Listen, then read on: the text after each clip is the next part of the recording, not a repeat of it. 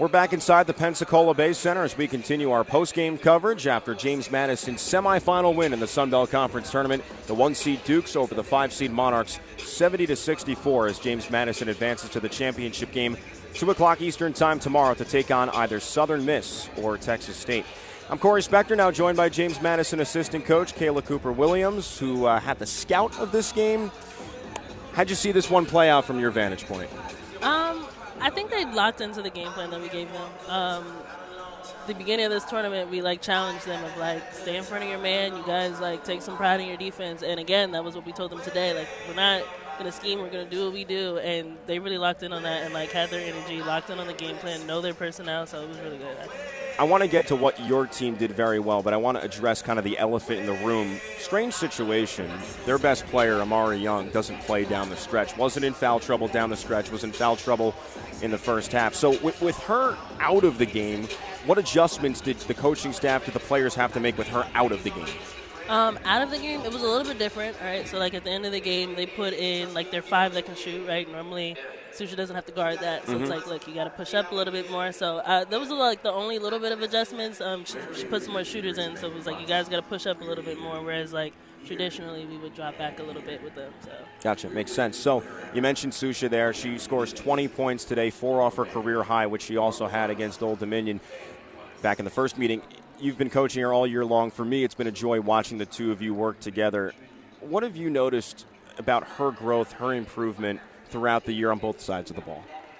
Um, honestly, we've we've known Susha can score. Um, she and I have always talked about like the only person that's going to stop her is going to be her. So it's been amazing to see how much um, more confident she's become, how much more she's started to trust her own teammates and just the coaching staff and like it, it's it's really cool being able to watch a kid where you know maybe she was at a different place at Middle Tennessee, right? She didn't get a chance to play as much as she wanted to, or didn't have the experience she wanted to, and now she's here and like blossoming, and it, it's really cool to see that like from from start to finish how how, how much better she's gotten. What'd you notice about her play today? Today she was very aggressive. Um, even locked in on the scout, like I said, she's coming out of the game and she's asking me like the charge she took. She asked me. We worked on that a couple of weeks ago and like taking a charge when the, the post player drops her shoulder. and She comes out and she's like, "This is the person to do it on." I'm like, "Yeah, go ahead and do it." So it's it like that's a big girl yeah. to, to, take that charge and like she's she's locked in and it, it's really cool. Um, we worked on her defense and to me that's the biggest thing that I'm proud of, like, is seeing how much she's locked in on that and, and, and gotten better at that and really, really made sure that that's like a focus for her. Kayla Cooper Williams, assistant coach for James Madison, is joining us after the Duke's 70 to 64 win over Old Dominion. James Madison now on to the championship game tomorrow. So, so many interesting facets about this game. Your team builds a 16 point lead in the third quarter, and then all of a sudden it disappears. Old Dominion ties the game. What was said in the in the huddles? What was said by the coaching staff, and how did the players respond from there? You know, we told them at the beginning of this, like, you're not going to come out of this game winning by 20 points, right? It's going to be a hard fought battle. They went on a really, really good run, and that's a testament to them. And it was just weather that storm. And when it happens, you guys got to be ready to, to punch back, uh, uh, like, and, and, react to it. And they, they bought into that, and they were ready for it. So, yeah. You know, Kiki had a, a slow start in this game, and then she started to pick things up as the game continued and continued, and she knocks down clutch free throws she finishes with 22 points after only having 12 to lead your team on Friday. What's the experience like watching a player who you used to play with?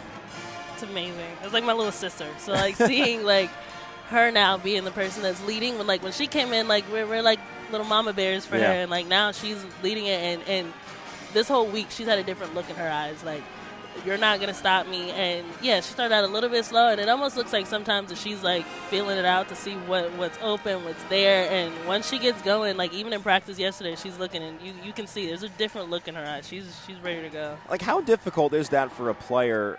Like I guess she's so good that she knows she can take her time, survey what's going on. Like how difficult is it to have a mentality like that?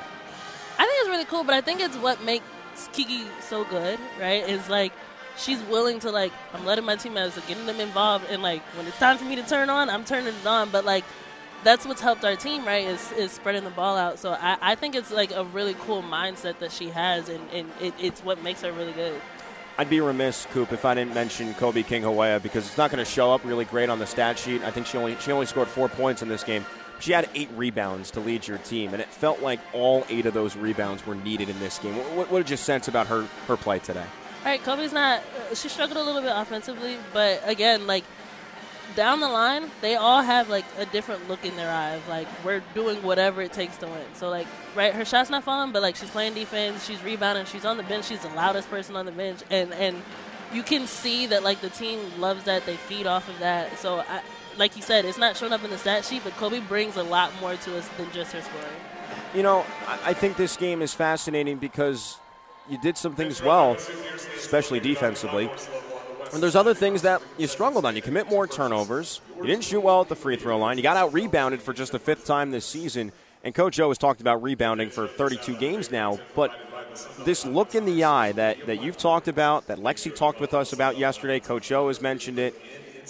It's, it's incredible to me watching how a mentality can override some of those things. And you talk about X's and O's all the time. Is it strange for you as a coach to just proclaim to your team, be mentally tough, and things may take care of themselves?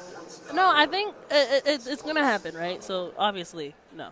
We're not getting out rebound again. like, make sure you guys box out. But I, it, we've told them all year that, like, with this team especially, I, I've maybe never seen it where like when their mindset is is in the right place it really doesn't matter they they have grown so much in like how much they've stayed together and how much they trust each other and when they're doing that it really does. It's kind of weird to say everything else works out. Like I actually said that to the post today, where it's like, bring all your all of your energy, play as hard as you can, and everything else will work itself out. Just because you guys are talented, you have the skills, you have the ability.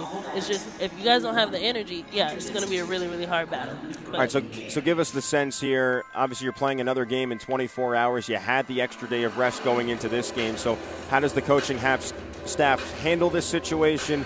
knowing there's not a lot of time. You're obviously going to watch this next game between Texas State and Southern Miss to figure out who you have, but how do you handle scouting over the next, I don't know, 24 or less hours? I mean, we'll sit, we'll watch this game, um, probably meet about it afterwards and decide what our game plan is going to be. Um, team will probably watch some film tonight, but like I said, we've really been pushing with them about we'll make little tweaks here and there, but it's really about locking in on what we do, and, and if you guys do that, hopefully it works out.